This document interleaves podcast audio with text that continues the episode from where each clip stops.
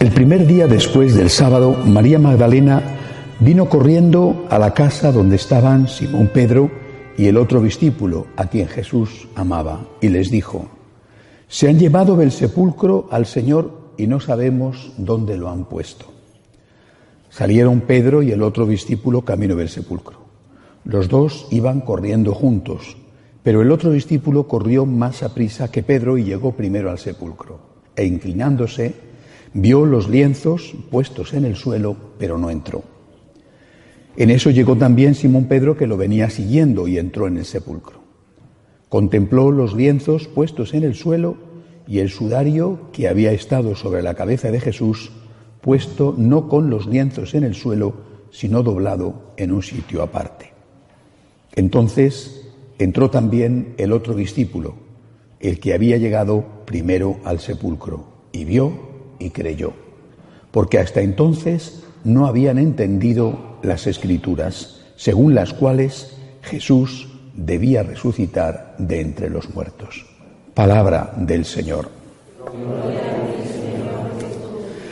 Hoy es la fiesta de San Juan Evangelista. San Juan Evangelista, él mismo, al escribir el cuarto Evangelio, de forma discreta, se presenta diciendo que era el amigo querido de Jesús. Eh, de hecho, San Pedro, cuando quiere saber quién es el traidor, se lo consulta a él y dice, pregúntaselo tú, porque sabía, todos sabían de la relación estrecha de amistad, de amistad sana, de amistad filial que había entre Jesús y Juan. Por tanto, es un día en el que deberíamos de celebrar a los amigos. La familia, eh, en parte, nos la dan hecha, no elegimos qué padres vamos a querer, ni tampoco elegimos los hermanos. La familia en parte no la dan hecha y es la familia, es una cosa fundamental e importantísima en la vida. Y a veces sale bien y otras veces sale regular, pero al fin es nuestra familia. Sin embargo, los amigos los elegimos nosotros. La familia no. Repito, es una cosa maravillosa la familia. Pero en una familia, pues a veces hay de todo, ¿verdad? En cambio, los amigos son nuestros, los hemos elegido nosotros. Y de verdad se cumple que el que tiene un amigo tiene un tesoro.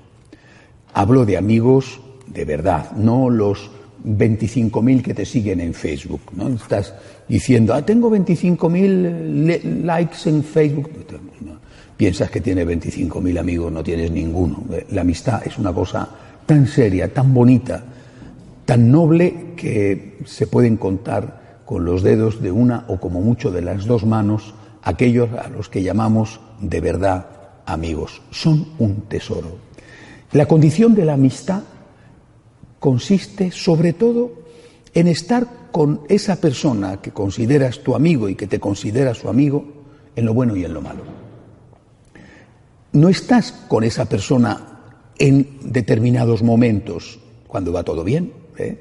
cuando es rico, cuando te puede echar una mano, cuando entonces eres amigo, ¿no? Mira, yo soy tu nuevo mejor amigo. No, esto no es amistad, ¿no? Eso es oportunismo, interés. Bueno, eh, en España tenemos una palabra que define a ese tipo de amigo. Le decimos, eres un gorrón.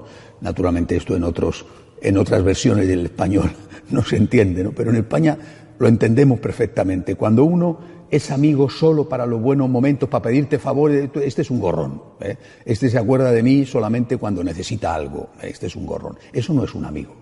El amigo está contigo en los buenos momentos, por supuesto, y te pide ayuda, naturalmente que sí, pero también está contigo en los malos momentos, no solo cuando sufres, sino también cuando, cuando obras mal. Tu amigo no se separa de ti cuando te ve obrar mal. Eso no significa que te dé la razón, lo mismo que deberían de hacer los papás, ¿eh? el papá y la mamá. ¿eh? Estoy a tu lado, eres mi hijo, pero no estoy de acuerdo con esto que haces, pero yo no me separo de ti. Soy tu amigo, no estoy de acuerdo, pero estoy a tu lado, soy tu amigo. Esa es la verdadera amistad. ¿Y qué, importancia tiene en el caso de San Juan? Eh, el hombre, nosotros, los seres humanos, somos unos animales especiales, somos animales racionales, tenemos razón, y la razón es uno de los ingredientes de las potestades del alma. Tenemos alma. El hombre tiene alma, y el hombre se relaciona con los demás hombres y con Dios, se relaciona siempre con dos dimensiones, el corazón y la cabeza. El corazón.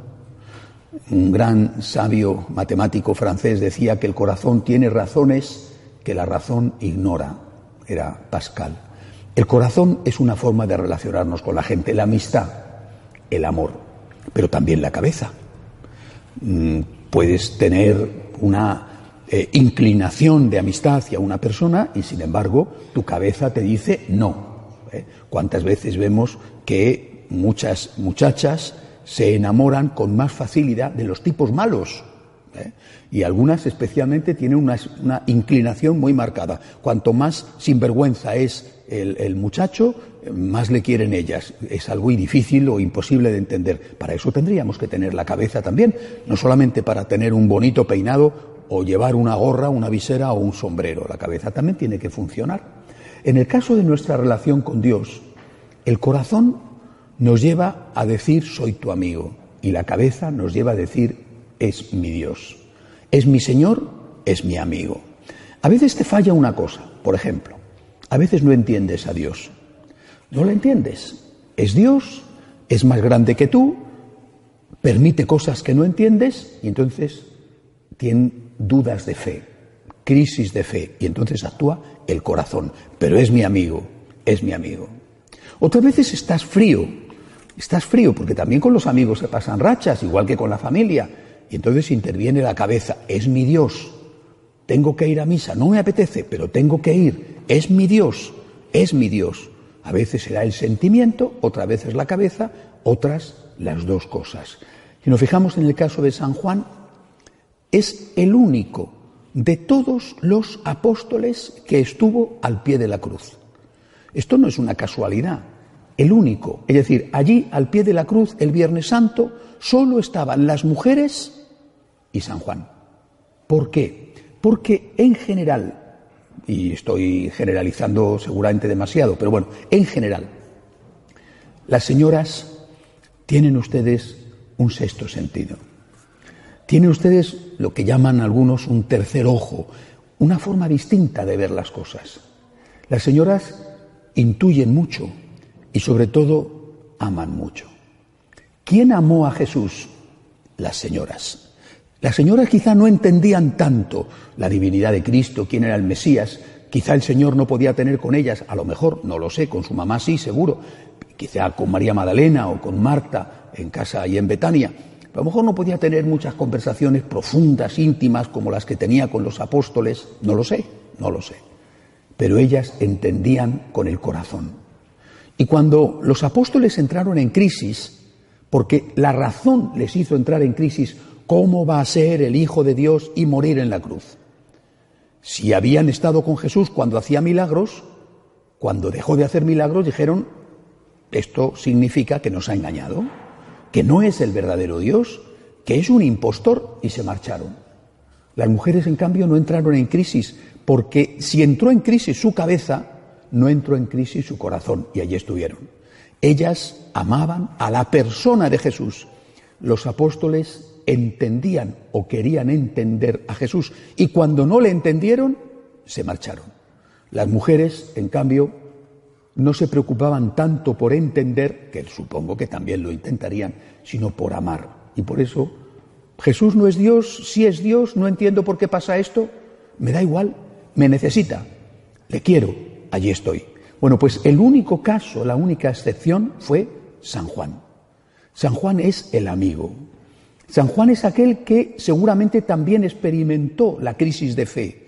¿Por qué muere en la cruz si es el Hijo de Dios?